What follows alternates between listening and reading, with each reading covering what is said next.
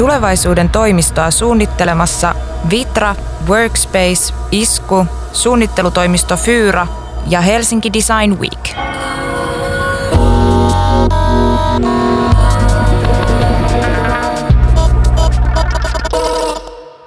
You are listening to The Future Office, a podcast by Helsinki Design Week. In this episode, we will look at the key trends in office design. Our guests are Tim Reusch, head of Vitra's consulting and planning studio, and Robin Witcherly, a workplace interior architect and the founder of the Helsinki-based design studio Ito Design. My name is Petri Burtsov, and I am Monocle Magazine's correspondent in Finland.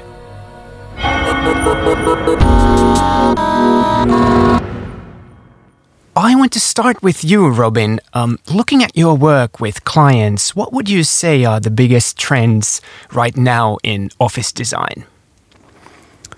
Hi, Petri. Thanks for the welcome. Uh, so the biggest trends in office design right now, I guess looking at the broad picture, uh, during the last five years or so, we've seen a big change in the look and feel of the offices that we're designing. They've been moving from a state of being very corporate in the their look to feeling much more homely. Um, and I suppose a lot of the big corporations are trying to emulate this kind of startup vibe. Uh, well, they're competing for new talent. They want to uh, want to have this kind of edginess um, and then also this kind of homeliness as well. Um, and then in the functionality, I suppose we've seen a big shift from setting up environments which are ideal for focus work to ones which are more about collaboration and doing teamwork. And Tim, in your work uh, at Vitra, uh, you develop new workplace concepts. Could you give us your take on the changing needs of office users?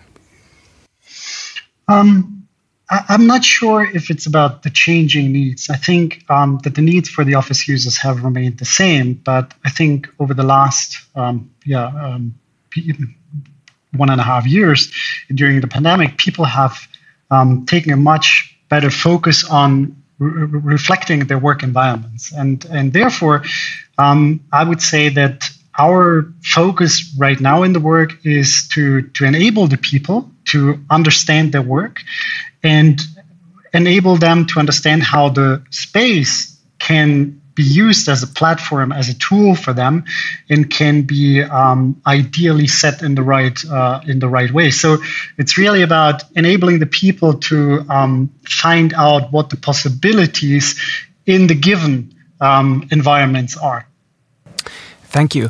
Um, I guess if we look at our if we look at how our offices have changed over the years, from individual rooms to open plan offices with rows and rows of desks, and then to more relaxed spaces for teamwork. Um, of course, with the Silicon Valley offices with, with their beanbags and ping pong tables and such being the stereotype here. I mean, how has the pandemic affected our spatial needs in the office?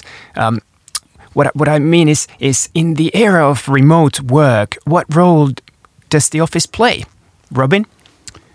Yeah, well, this is a fascinating moment that we're living through. Um, I guess the role of the office in a way is becoming more important than ever before. Um, I think it's going to be seen as being a key kind of social hub, community hub for the organization, and also needs to say a lot about the brand identity uh, of the of the organization. And, and this is something which we've seen has become more and more important in recent years anyway. Um, So I suppose the Generation Xers, like myself, we've probably been focused on salary and benefits when we have been choosing our employer. Whereas the millennials, they're probably more interested in the company values aligning with their own. So the brand image that the organization has is becoming more and more important. And that needs to be reflected in the head office of the organization, more so now than ever. Robin, can you give some examples of how offices can reflect the, the brand image? Yeah, I suppose this all relates to the emerging trends that we're seeing in office design anyway. Um, so there's often a focus on uh, sustainable and environmental issues, uh, which obviously are, are very close to the hearts of the younger generation. Uh, and then we're seeing this a lot when it comes to the life cycle of the products that we're choosing, reusing and repurposing buildings and materials again. Uh, so having this kind of look and feel in the office is one thing, but having a genuine uh, sustainable element in the design is becoming uh, more and more prevalent. Uh, Tim, what's your view? What, what is the role of the office in, in, in the future when, you know, a part of our uh, part of the company staff will always be working remotely? What role does the office play? Well, I fully agree with what Robin said, and I think it's really about bringing people together and um, enabling them to understand to um, what the bigger picture uh, is uh, of what they work for. So um, belonging to, to a company and identifying also with um, the, the, the company that you work for um, means also that um, you're, you're part of this. Um, and that you're a part of this, I would say, collective intelligence. So it's very much about um, designing spaces um, to be a strong magnet, magnet where people can celebrate their community, where they're actually part of something, but on the other hand, also where they feel um, the value of the work that they actually bring into the environment. And I think that's very much about like also um, addressing the values of a company, um, which can be uh, perceived in the spaces, um, in the design, in the qualities, um, um, to bring that to life. Yeah. Um, I want to also talk about wellness. It's it's a it's a word that comes up a lot when reading about office Uh, design and the needs of the younger generations. Um, of course, this this focus on wellness as, as such is, is nothing new, but perhaps um, like so many other trends, it has been accelerated by, by the pandemic. Um, from a wellness perspective, uh, could you name some examples of how, how office design is changing? You're quite right, Petra, that uh, wellness is really a hot topic in uh, office design today and workplace design. Um, I think rather than focusing on specific design elements, I think the biggest change we're seeing is that the wellness performance of a building is being measured more than ever before. So in the past, we've had systems for measuring how well buildings perform themselves, and the LEED certificate system is a good example of that, which measures the fabric of the building and the performance of the building itself. But now we're seeing new units of measurement and new ways to measure how buildings perform. Um, so, for example, the WELL certificate and WELL certification is a good example of that. Uh, and this measures the softer elements Um, and user experience more uh, when it comes to, to how buildings are functioning.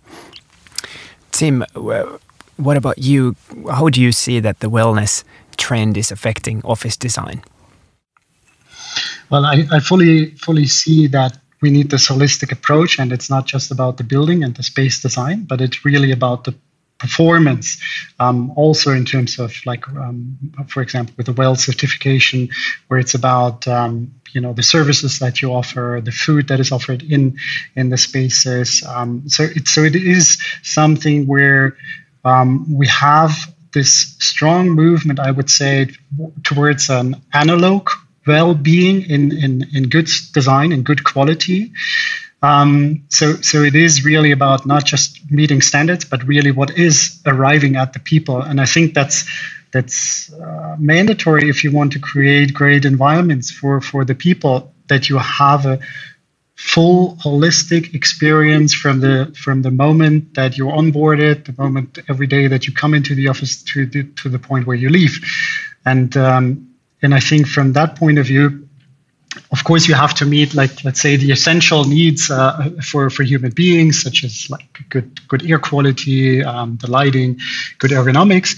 But it's more than that, that you also have to provide, I would say, almost psychological safety, where the people um, feel safe in the environment, where they can really um, unfold their potentials, where they can become part of the community, as we were talking about earlier.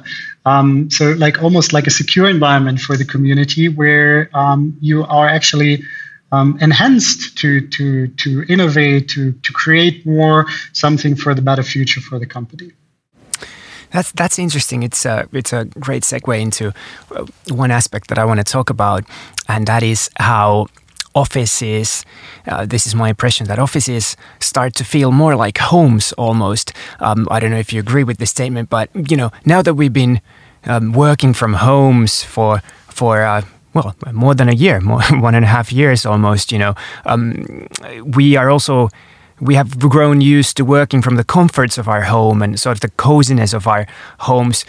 Do you think that we will want our offices also to feel, uh, to have this coziness, this relaxed element that we have at home? Or is it actually the exact contrary, that if we, when we go to the office, we don't go to the office maybe in, every day in the future, we choose to go to the office, we want it to feel different from our home, more like a social space, a space of getting together.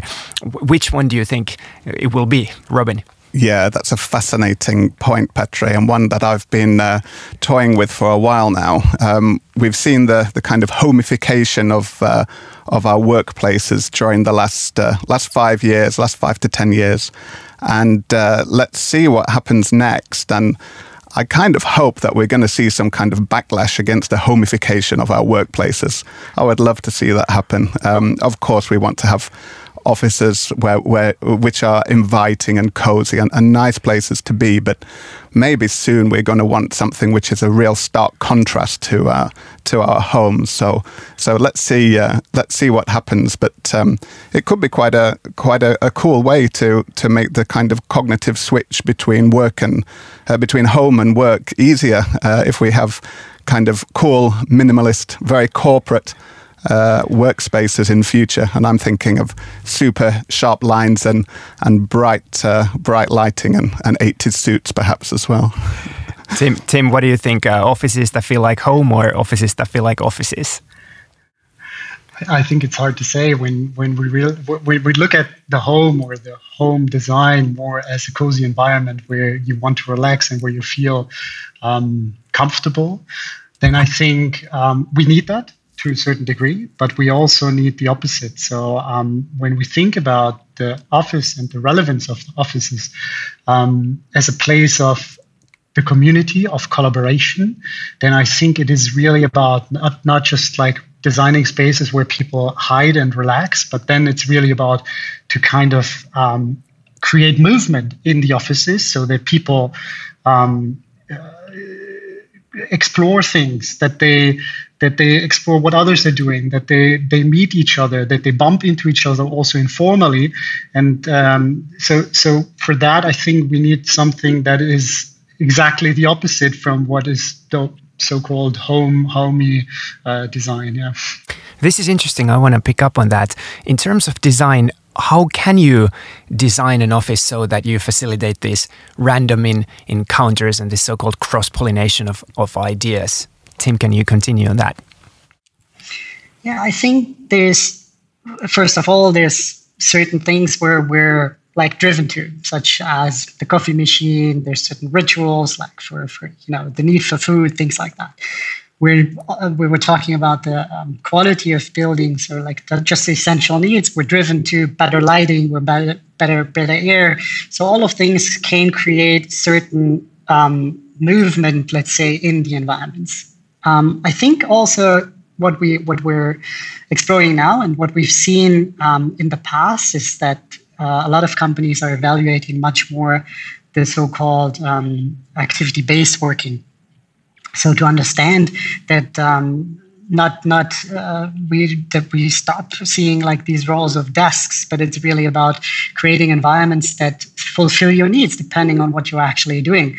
And I think I, I had a client once. She said that she imagines that the space should and uh, uh, remember her every, every day that she has to be creative in her job. And I think those environments that actually stimulate, that trigger these um, things that you can't explore and, and experience at home also um, need to be uh, essential elements in the offices of tomorrow.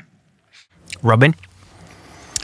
Yeah, so I think Tim uh, Tim nailed it there really with his ideas about activity-based working and, and about creating a choice of uh, working environments which are ideal for every every task which uh, employee has to do. I think um, previously we have been creating offices where we have uh, a nice standard setup which is kind of suitable for almost every task, but um, today, when people come to the office, they're going to really need the absolute ideal environment. Um, and this is one of the ways that uh, we're going to be encouraging uh, people back to, to the office. For for those people who are who are determined not to return, I think this is one of the uh, one of the key motivators, that the working environment in the main workplace should be superior to that of uh, that we're used to at home. Well, in, indeed, it's it's one of the uh, buzzwords, and I, I, I suppose the title of this episode is Megatrends in Office Design. This is really one of the megatrends, is the flexibility aspect of the of the office. Um, you know, that we have such divergent needs for the office. Some people need to focus, write, plan, you know, come up with ideas. Others need to work in teams. And then now with the remote work, more and more, you know, people also need to work in teams, where some people are joining uh, via via Teams or, you know, video, video call. So, I mean, how can you accommodate all of those diverging needs and, and, and still build an, an office that works for, for all? Tim? Well, I think um, one of the major products also that we launched as Vitra in the past years was the Dancing Wall. So um, with uh, with the design of Stefan Hüllemann, and uh, with the idea also of the dancing office. So like, um, and I think that explains very much of um, finding an environment that you can um, adapt to according to your needs and um, what you're actually doing. And I think that's that's a little bit what, what I see very strongly in the flexibility, and also what we were um, addressing earlier, is that we need the environments to satisfy our needs now, um, when we're when we really have the needs. So it's nothing you can uh, plan where you have to book spaces and maybe it's complicated. Now you want the environments to actually support your doing. So it should be very easy to interact also with the environment. So so it's much more about um, getting out of the hats that, you know, the environments are programmed for the for the uh, tasks that need to be set uh, where and when, but it's really about enabling also there the people that they can interact with the spaces and make it theirs. So to kind of um, use, you know, like uh, their creativity to also readapt the spaces um, over and over again, and readapt over time. But I mean, how... Robin, I guess I want to ask you, how easy or how difficult is it to fulfill all of these needs? I mean, if, if I, you know, um, if I if I want to have a sports car, I can't have a family car. car, you know, if I want to transport things in a car, I can't have a small car. You need to do all these things in an office. Um, how how how how how difficult is it? Well, not easy. Um, and as Tim was saying, I think the idea of the office users being able to have a, a, some control over their space is, is incredibly important. Um, and something which we focus on in our projects is building in flexibility. Of course, we try to get it as close to, to uh, right as we possibly can. Um, but always there's an element of unknown and an element of, uh, of estimation in our projects. Um, so we, we like to say that the result is, you know, it's not one hundred percent ready. It's maybe eighty or ninety percent ready. Um, some things which can be flexible are the furniture elements. It's very easy to design using furniture pieces which can be moved um, basically uh, totally freely, um, and, and space is reconfigured. Um, and then likewise, the softer elements when it comes to the rules of how the space is used is something which can be reviewed over time. So, for example, when planning an activity-based office, um, there might be zones which have certain rules. Maybe there's an active area where perhaps you're allowed to talk with your colleagues and you're allowed to have certain, uh, use your phone, but certain behavior isn't allowed. So over time, um, organizations can can practice and try different uh, different rules for different zones and play around with uh, uh, with what's allowed and what isn't. Um, so so there's two ways, I think, there, both the physical and uh, and then the softer elements can be uh, can be controlled into the future. Speaking of furniture, actually, I'm going to pick up on that. Um, Tim, I mean, working for a, a furniture company, um, if you look back at uh, the requests that you're getting from your clients, and when you're planning new new designs, could you name some of the sort of more some of the latest new needs for, for furniture that you have heard in, in sort of recent months and, and years, something that hasn't been there before. You already mentioned the dancing wall. I suppose twenty years ago, nobody would have spoken about the dancing wall when all, all uh, walls were solid in, in the office. But could you name some other examples?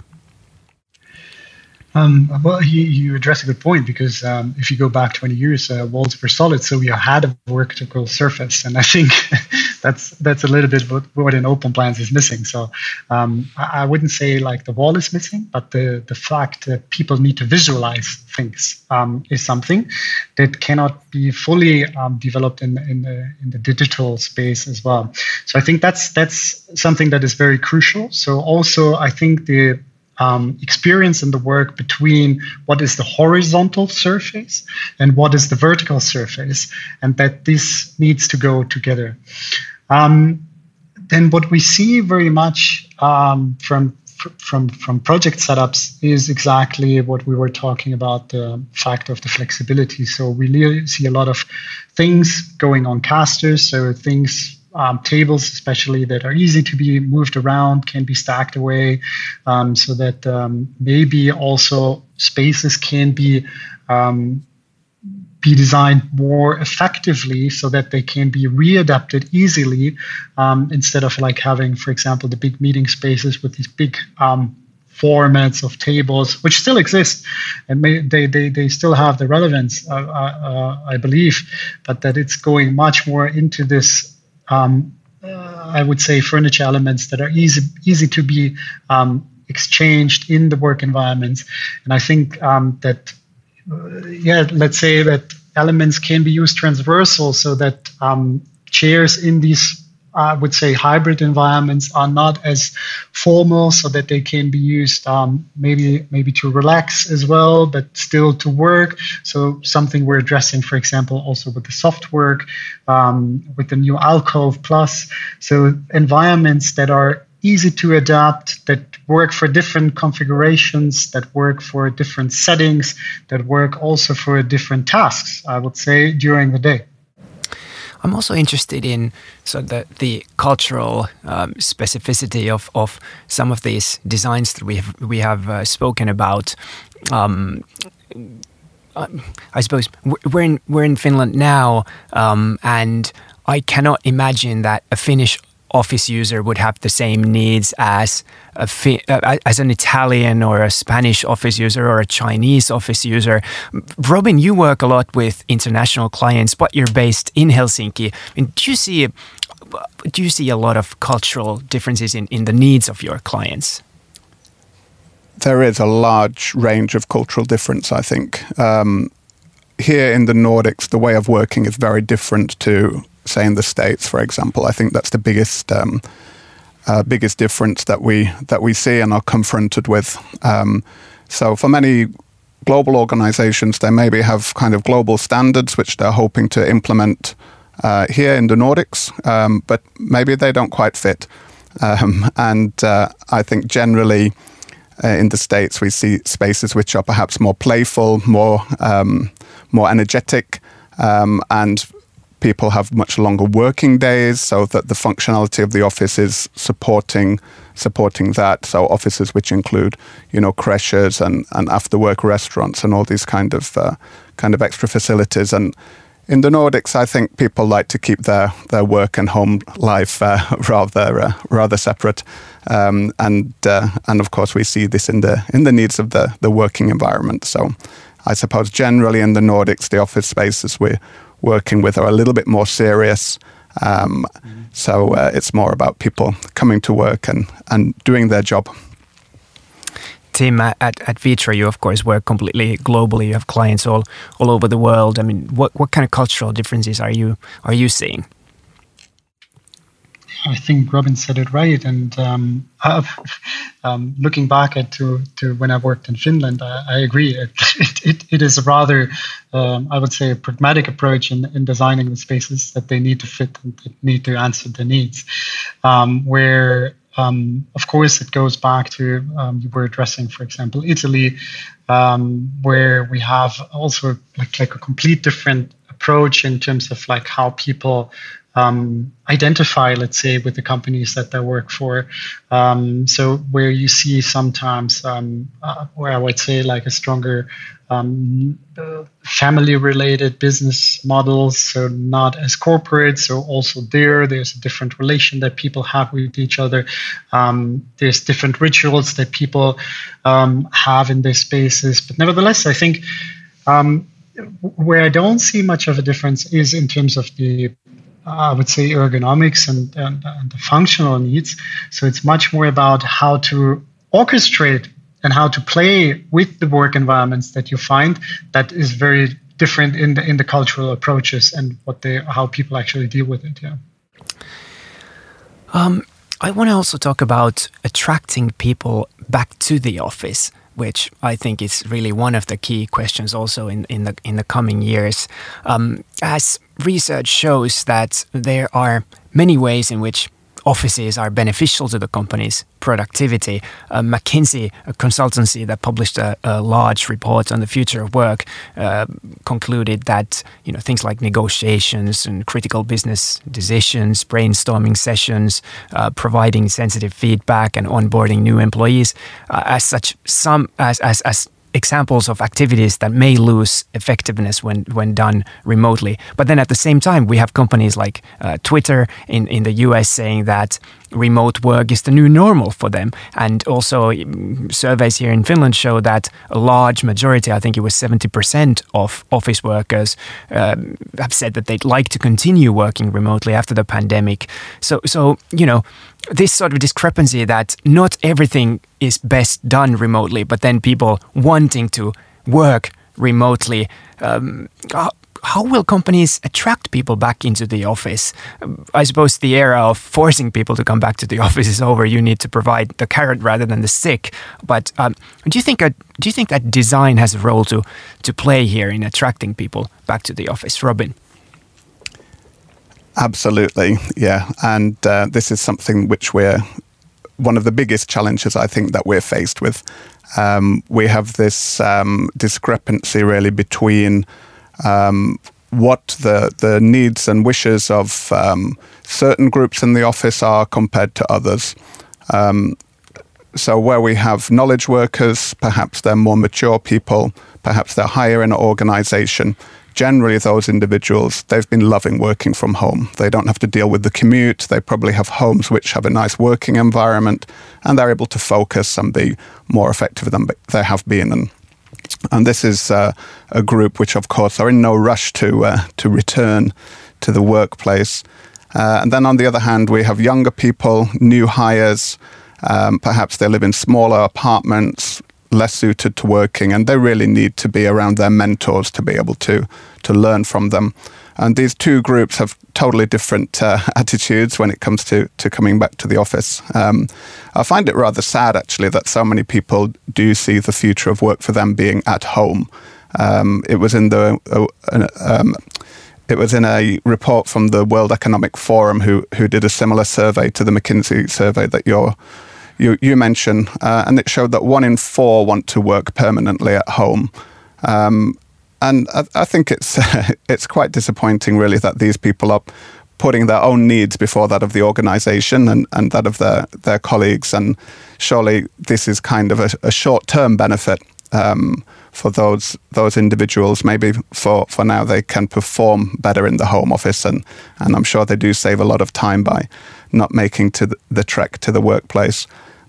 We're all social creatures, and surely that's going to have an impact over over the long term. So I would really hope that for everybody there's uh, spending some time working with their colleagues, and uh, for the benefit of the the whole organisation is uh, is important. I think it's something Tim mentioned um, right at the in, in his first answer. He talked about the collective intelligence of the organisation, and that's exactly what we're likely to see suffer if we don't have uh, have times when everybody comes to the office and, and works together. Um, as to how to attract these people back, um, quite a difficult one. Of course, we can make the environment as uh, as attractive and as appealing as possible, um, and we're seeing organisations starting to. Uh, starting to plan and, and make investments for that. Um, I'm really interested to hear what what Tim has to say and, and whether they're faced with this same same challenge of uh, of trying to encourage people back to work on behalf of employers. Yeah, Tim, um, what do you think? Are you, are you, do you have the same same challenge um, of attracting people back back to the office? And do you think that design has a role to play in this? Uh, yes, we're we're in the same situation, I would say, uh, as Vitra. So of course, people were working remotely. So for us, it's you know a challenge to to get them back and like to to to to address them here. Um, what we did, and I think that's um, what we tried, that we tried to create with the club office concept that we developed over this time um, to actually start building a space where it is a place of work, uh, where it is, let's say, a place where people um, can gather more, I would say, in a social context, so like um, to really enhance these serendipity moments, um, but to give Um, the community a space where it's it's free. So it's not, I would say, office as we know it with desks and everything, but it's a floating, free environment to celebrate work, to to to to um, where people can meet at the bar, drink their coffees, but then always break out into these, let's say, informal um, work sessions. And I think that's that's very crucial, that when we think about the relevance of the office, that we still need a place for work. So um, to call it almost like a, a source of inspiration, um, because if you if you think of people, we're always driven to certain places with uh, strong significations, and I think that's that what we need to establish. Like we need those places, the offices where um, you all, on the one hand, breathe in the company, so like who you work for, the identity, like connect. Uh, almost recharge, let's say, with the power, um, but also enables and leaves more more freedom to create a, a different different future. And I think that's that's very strongly connected to to an essential need of, of human beings as well. We want to um, feel emotions, and I think that's that's what we felt maybe also in the past when we were, um, you know. connected to the offices uh, day to day. Um, it got lost a little bit, but now that, uh, especially at Vitra, we feel it very strongly with people that, you know, are far away somewhere in the world, that they miss coming to, to Vitra as their home, to the campus, to kind of breathe in uh, who they work for, the company, these like really strong um, identity. And I think that's, that's a very essential element um, to, to, give the office the relevance and uh, make work also visible here. But then at the same time, there is um, this temptation on behalf of the the um, companies to reduce costs by reducing office space. You know, um, office space is is one of the major costs of a of a company, and and having your staff perform the same duties without having to pay for that space, or having, or at least with having to pay for a less smaller, a, a lot smaller space, it's it's very tempting. Um, what what are your comments regarding this this sort of temptation of of of uh, losing office space, but then also perhaps the risk of losing all the benefits of having people in the office, Robin? Yes, so of course economics is a is a big factor when uh, organisations are planning how their workspace strategy is going to be developed.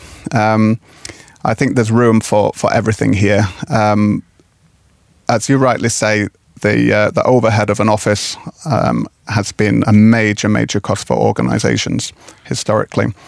And it's very possible that organisations can reduce their footprint footprint considerably.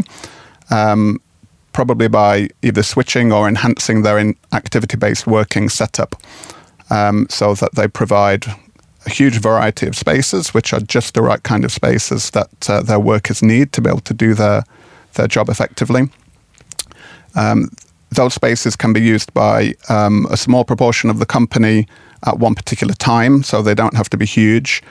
Um, and of course, by reducing the office space and saving costs, it's possible that these organizations can move to a, a better location, whether that's more central or better connected in some way. Um, a hub and spoke system is something which a lot of organizations are are looking at at the moment. So the idea of having a, a main hub, which is the kind of uh, headquarters, if you like, of the organization, even though it doesn't have to be particularly large, uh, which could be central and a kind of flagship. Uh, and then small kind of pop-up offices um, around that uh, that main office, which then allow um, workers to have a small commute, but still work with their colleagues, still get out of their home environment, uh, but without uh, the trek to the to the city centre or wherever the, the kind of hub happens to be. Um, and of course, these spoke uh, setups, they could also be co-working, so they could be shared spaces. And I think we're going to see more and more co-working spaces pop up to to meet this need as well. So um, to answer your question, is there, um, is there potential saving, and is this uh, there's something which is tempting organizations? Then yes, of course it is. Um, but it might be something which is which leads to a rather rather sweet solution where employees have uh, a nice choice of places to work, and uh, and the organization also gets to make a saving at the same time. Tim, what is your message to company managers who are toying with the idea of, of losing office space? Well, I think um, we, we, we're definitely in the era where we can get rid of the dead office space. So like to, as, as Robin said, to really understand how to design those spaces more effectively. But I think on the other hand, we also have to understand that we're living in this transformation that is digital, economically, and ecological, and um, that we're in a rather time where speed um, is, is a fact that is very, very important, because that's one of the crucial resources. So um, in terms of time, so like we have the time, we have the money, and there's another thing that, that we're short, that we have a shortage of, and that's talent. So I think um, we don't have to overcompensate with what we can save, maybe economically, um, with the spaces, but we also have to understand that still in percentage to what we pay in terms of salaries and marketings and everything in the companies, um, and the real estate uh, costs are still just a small p- portion uh, compared to this. So um, I think it's it's finding the right balance there. Um, I agree with what Robin said, that we have the potential um, to uh, recreate Uh, environments that are much more affected than they might have been um, in the past, and where we had these parallel universe universes um, that um, coexisted but never were connected. And I think there, the digitization is also going to help us to kind of connect people from these different environments to, to each other in a different way um, in the future. Thank you, uh, Tim. Uh, we're getting to the close to the end of this um, podcast, and um, I'm going to ask you everybody's favorite question. I, I will ask you to look into your crystal balls, and uh, you know, this podcast is called The Future Office. I want you to imagine what our offices will look like in ten years' time. Tim, if you can start. Well, I hope to see More, more freedom in, in the in the buildings. That means also more freedom in the heads of the people to kind of be be able to reprogram the spaces um, for the future challenges. Because um, of course they will they will grow. We will um, still be living this speed of change in the digital world and um, in the technological world. So it will be a challenge to keep up with all of that. So I think, on the other hand, we still need very good quality, I must say, analog spaces to kind of give this security for the people to kind of be able to deal with all of the changes that are ahead of us. And Robin, what does your crystal ball look like? It's a fantastic question.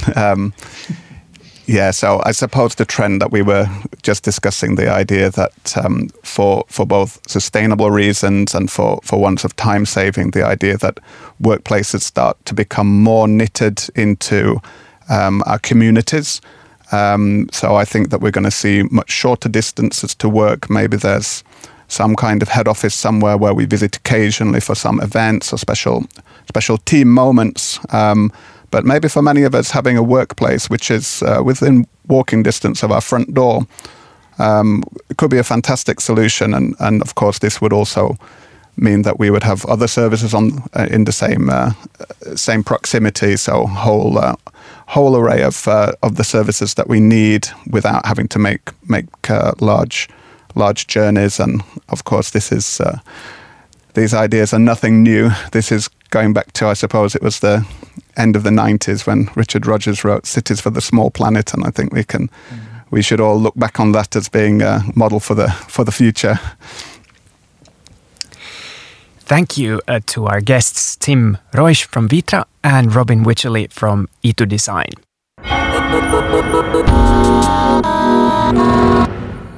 In our next episode, which will be in Finnish, we will look at how the changes in the role and design of the office affect our cities and urban culture. Our guests will be architect Anna Koskinen from the University of Tampere, the urban activist Arto Sivonen, and the C E O of the new concept store Glasshouse Helsinki, Mirko Kulberg. This has been the Future Office podcast by Helsinki Design Week. To read interesting stories about design and architecture, please subscribe to the Helsinki Design Weekly newsletter. I'm your host, Petri Burtsov. Thanks for listening.